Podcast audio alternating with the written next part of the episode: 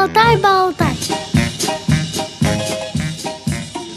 Здравствуйте, друзья! У микрофона Елена Колосенцева. Сегодня в программе «Шалтай-болтай» мы разговариваем о массаже самых маленьких детей. И с нами на связи детский массажист Вячеслав Павлов. Вячеслав, здравствуйте. Да, здравствуйте. Вячеслав, расскажите, где вы работаете и массаж каким детям делаете? А, я работаю в реабилитационном центре для детей с нарушениями развития. Занимаемся мы с детьми от самого рождения до 18 лет. Вячеслав, а всем ли детям необходим массаж? Вы занимаетесь особыми детьми, но я слышала, что и даже обычному ребенку, в принципе, массаж не помешает. Где-то два курса. Некоторые советуют больше. Да, если врач назначает массаж ребенку, то здесь идет уже по назначению, и массаж идет лечебный. Если же без назначения врача или просто по рекомендации какого-либо врача здоровый ребенок, вот, ему просто идет Э, как общий укрепляющий массаж для каких-то ускорений, чтобы он мог самостоятельно поворачиваться без посторонней помощи, мог самостоятельно держать головку, ну и так далее. А сколько курсов массажа и когда начинать? Здоровому ребенку имеете в виду? Да. Угу. Ну, здоровому ребенку где-то два месяца примерно, полтора-два месяца, где-то около этого, можно начинать массаж проводить. По количеству тоже можно посмотреть уже по его состоянию конкретному. Ну, то есть сам массажист должен смотреть. Он видит результат, какой происходит, что у ребенка появляется какое-то положительное состояние, ну, что от массажа происходят какие-то действия. Он начинает поворачиваться, начинает сам хватать ручками какие-то предметы. Если мы говорим о слепых детях, то здесь их можно назвать здоровыми, потому что они, в принципе, да, специальный лечебный массаж им э, не обязателен, а, но все-таки слепые дети считаются неактивными, то есть у них нет стремления двигаться и так далее. И тут массаж может им помочь. Сталкивались ли вы со слепыми детьми, либо слабовидящими, которым массаж действительно помог, и они стали активнее? Я сталкивалась, да, со слепыми ребятами. Они были маленькими и поэтому были очень-очень активными. То есть не было такого у меня, чтобы они были какими-то замкнутыми, сидели на одном месте, пытались там что-то делать, там ходили, можно сказать, даже чуть ли не стукались. Вот. Ну, как-то вот у меня так получалось, что ребята были активными, довольно даже активными. Так, а массаж, может быть, наоборот, их тогда успокаивал? Да, если ребенок чересчур активен, можно сказать, даже какая-то гиперактивность какая-то проявляется. Здесь же, опять же, по назначению врача все, ребенок приходит к нам и делается массаж успокаивающий, чтобы снизить его активность. Вот, да, конечно, ребенок немножко успокаивается. Не значит, что он становится каким-то пассивным а, и сидит на одном месте. Не, не, это имеется в виду, а что он более спокойный, просто более спокойно относится к каким-то вещам. Ну да, конечно, помогает. Вячеслав, иногда родители говорят о повышенном гипертонусе ребенка. Где-то вычитали. Считается, что в последнее время все дети имеют этот гипертонус, и в принципе это норма. А некоторые советуют э, все-таки, если наблюдается, да, там сжатые ручки, еще что-то, то все-таки провести курс массажа и помочь тем самым ребенку. На ваш взгляд, при каком поведении ребенка э, нужен обязательно массаж, рекомендуется массаж? Если родитель наблюдает вот это, то лучше все-таки сходить к врачу и спросить, а нужен ли нам массаж, или сразу пригласить массажиста. Из вашей практики, вот какие э, поведенческие, да, такие моменты? Ну, к врачу, да, в любом случае нужно сходить. Те же самые сжатые ручки, это уже является поводом тому, чтобы обратиться не сразу к массажисту, потому что врач должен проверить, сделать назначение, вот, с чем это связано, назначить, какой ему нужен массаж, чтобы конкретно уже знать, что предпринимать э, в этой ситуации. А что еще, вот кроме сжатых ручек, какие еще моменты должны подтолкнуть родителей спросить врача, не нужен ли нам массаж, потому что вот он вот так вот себя ведет? Ну, ребенок может плохо спать, может плохо себя чувствовать, плохо засыпать, может не высыпаться наоборот. Опять же, вернемся а, к повышенному тонусу. Могут сжатыми быть пальчики на ногах. Ноги могут быть чуть согнутыми. Вот, ребенок вставать может на носочки тоже является поводом для массажа. На самом деле много-много, очень много поводов для массажа. Хорошо, представим такую картину. Мы обратились к врачу, он назначил нам массаж, и мы вроде бы подобрали уже массажиста, он к нам приходит, первый сеанс. А на что обращать внимание? Как определить, что массажист, особенно если платный, да, если мы обращаемся не к массажисту в поликлинике, а просто к частному массажисту, который живет, может быть, рядом, и нам это удобно. На что обращать внимание и какие мелочи говорят о том, что массажист не профессионален? Вообще, если происходит такая ситуация, то, понятное дело, здесь необходим лечебный массаж, и массажист сам должен знать конкретно, что от него требуется. Массажист должен приходить в ухоженном состоянии, понятное дело, опрятном виде. Не нужно стесняться, можно попросить у него какие-то подтверждающие документы, сертификат, диплом, потому что для родителей здоровье ребенка очень важно, и поэтому как бы не нужно стесняться, спрашивать обо всем самого массажиста. Перед массажем руки помыть он должен обязательно. Во время массажа не должен теряться ни в каких ситуациях. Если ребенок заплакал, а можно ребенка взять на руки, успокоить его, попытаться, по крайней мере, его успокоить. Вот. Если не получается, пускай мама немножко тоже поможет. Во время этого массажист не должен нервничать, должен ждать, пока ребенок успокоится. Ну и, понятное дело, массажист детский должен все движения выполнять плавно, аккуратно. Вячеслав, а какие именно движения? Если мы берем грудных малышей, где-то примерно до трех месяцев, там движения идут в основном поглаживающие. То есть не в основном, а в принципе движения идут поглаживающие до трех месяцев. Растирание не используется, можно использовать пассивные какие-то движения, ну, скрещивание ручек, э, велосипед ножками. Движения должны выполняться от периферии к центру, то есть получается от кончиков пальчиков до наверх. Если мы начинаем с ручек, ну и то же самое от кончиков пальчиков к бедру, это на ногах. Берем, если животик, то мы выполняем движения все по часовой стрелке, тоже спокойно, не надавливая. Если ребенок уже чуть взрослее, более трех месяцев, то включается уже небольшое растирание, тоже без особого надавливания, это уже потом все включается. А при этом э, использует массажист какие-то средства? Масло, крем? Да, использовать э, крема различные тоже можно, но массажист должен поинтересоваться, может мама э, что-то использует. Потому что если массажист с собой что-то сам свое принесет, у ребенка может проявиться какая-то аллергическая реакция. Если мама заранее позвонила к массажисту а, и пригласила его, то нужно как-то заранее этот вопрос обговорить или чтобы массажист сам посоветовал маме чтобы она это средство приобрела и как-то проверила, будет ли реакция аллергическая или не будет, чтобы потом никаких проблем не возникало уже непосредственно при массаже. А что еще мама должна сделать? То есть, когда именно проводится массаж? Ребенок должен быть э, сытым, выспавшимся. Тоже тут какие рекомендации дадите? Ребенку массаж проводится в первую половину дня до полудня, до часа. Ребенок должен быть сытым, да, но после кормления должно пройти где-то минут 40 час максимум, чтобы не только вот поел и чтобы ложился на массаж.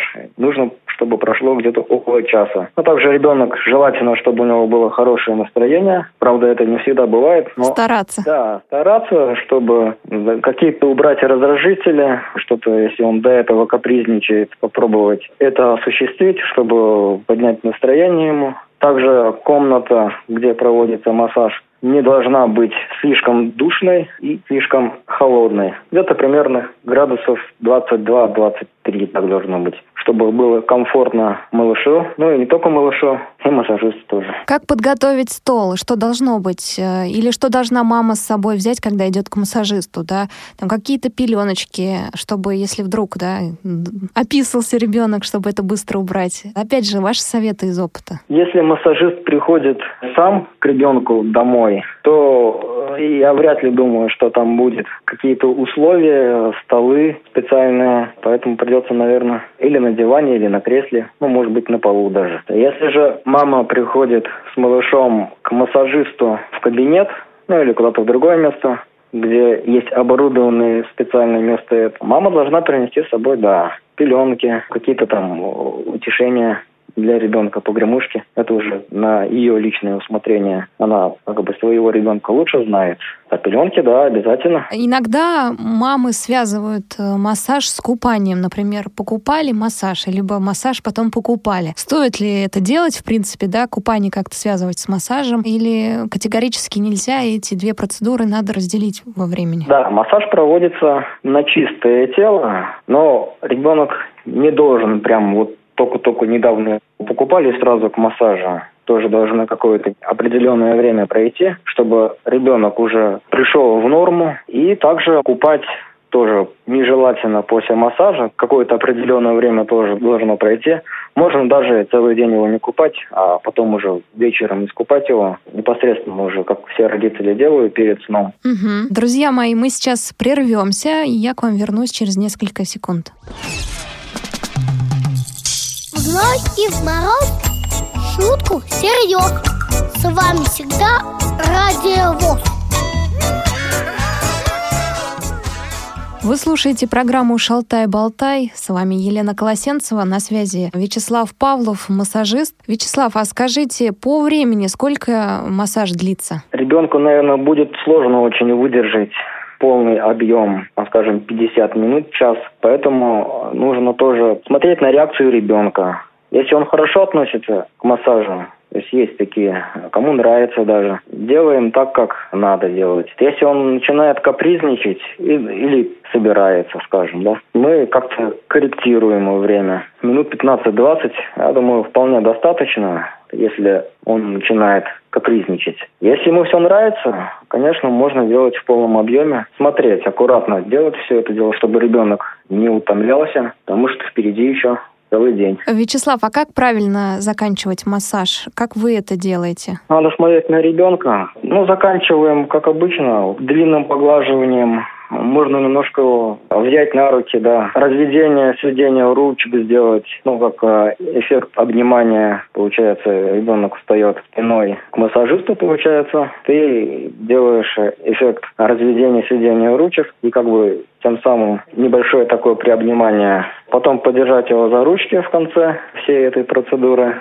И все, мама принимает ребеночка. Угу. Подождать, пока остынет ребеночек, не надо. Надо его сразу, да, одеть? Если в комнате не холодно, то, то есть холодно не должно быть в комнате. Поэтому я вряд ли думаю, что ребенок даст, чтобы его оставили в покое, и просто чтобы он лежал. Если, конечно, он спать захочет, он уснет и никого не спросит. Можно, да, одеть его, но одеть не так, чтобы там укутывать его в несколько слоев. Просто нормально одеть, маечка там или футболочка. Просто полежать. Если у него желание есть, можно полежать. Если желания лежать нету, то на следующей процедуре, если процедуры есть какие-то другие дополнительные. Угу. А если нет, то Мама его берет на руки, может просто посидеть его, держа на руках, может накормить даже. Тем самым ребенок пока придет в себя, остынет. И поест заодно. Да, и поест обязательно. Вячеслав, а есть какие-то элементы массажа, которые мама может сама выполнять? Мама может, да, проводить массаж своему ребенку, но обычный массаж не лечебного характера, просто общий, как общеукрепляющий получается массаж. Любая мама, даже уже на подсознательном уровне не осознавая того, она уже немножко делает ребенку массаж, поглаживание какие-то производит, ручек, ножек, спинку, головку. Это тоже такой своеобразный массаж. Если мама хочет чего-то такого более, можно положить ребенка на ровную поверхность, ну или даже на кровати, на диване, где будет ей удобнее. Соответственно, малышу тоже массажное движение начинается, проводятся все снизу вверх. То есть начинаем с ножек, начинаем с пальчиков, с кончиков, и ведем поглаживающее движение в направлении к бедру, обходим все лимфатические узлы, не трогаем, не массируем подколенную ямку, там, где лимфатические сосуды узлы в паховой области. Бедро с внутренней части тоже не массируем. Наружную часть э, бедра также снизу вверх поглаживаем. Руч, ручки тоже так же с пальчиков к надплечью аккуратно ведем свою руку поглаживающими движениями. Также обходим все подлоктевую ямку обходим, не массируем, не трогаем даже. Подмышечную область тоже не массируем, не трогаем, не нажимаем. Ну и спинку также с э, ягодичной области аккуратно вверх, ведем поглаживающее движение. Стараемся позвоночник не трогать, не нажимать, не массировать. Как-то вот а так Ребенку проводится только поглаживающие движения. Голову, правильно я понимаю, тоже мы не трогаем? Голову можно, да, немножко погладить. Просто как, как мама ребенка обычно гладит голову, но не трогать. Ни за ушами не трогать, ни там, где шея, тоже не трогать. Потому что мама может сама сделать массаж в том случае, если это не особо хочет она сделать массаж ребенка, малыша. Особо этого не требуется. Может, да, просто погладить некоторые области тела. Вот. А если что-то уже конкретное, то врач напишет назначение, и мама с малышом придет к профессиональному специалисту. Вячеслав, спасибо большое за описание. А скажите, есть ли противопоказания? То есть э, массаж э, не советуют делать и каким детям? Да, конечно, противопоказания есть. Самые очевидные воспалительные процессы всякие, различные гнойничковые, какие-то нарушения кожного покрова, ожоги различной степени, какие-то нервные проблемы. Опять же, здесь смотрит врач уже. Вот. А то, что различные поражения кожного покрова, это уже сто процентов является противопоказанием проведения массажа. Э, Вячеслав, в конце программы «Шалтай-болтай» мы всегда просим наших э, интервьюируемых дать общий совет по теме разговора. Не бойтесь, не бойтесь выполнять массаж самостоятельно дома. Конечно, может быть и, и кажется, что это сложно или вы боитесь навредить своему а малышу это, это нормально, что есть у вас какой-то страх. Но на самом деле если вы просто будете выполнять э, спокойно те движения, поглаживающие самостоятельно своему малышу, как я уже ранее сказал, обходя все опасные точки а, лимфатические, то будет все хорошо очень даже. И если у кого-то желание есть, может записаться на какие-то курсы специальные для мам, чтобы их научили как правильно, как необходимо проводить массаж. Конечно, это не везде такие курсы можно найти. Не все живут в крупных городах. Кто-то живет в каких-то поселениях, в поселках. Но если есть такая возможность, и если есть у вас желание, то можно сходить на такие курсы специальные для мам. Было бы очень даже хорошо, и я думаю, вы бы остались довольны. Спасибо большое. У нас на связи был массажист Вячеслав Павлов. Вячеслав, огромное спасибо, что уделили сегодня нам время. Спасибо вам тоже. А с вами работала Елена Колосенцева и помогала мне Олеся Синяк. Если у вас остались вопросы к нашему спикеру или по другим темам программы «Шалтай-болтай», то пишите на почту радиособачка радиовоз.ру. До встречи в эфире «Радио ВОЗ».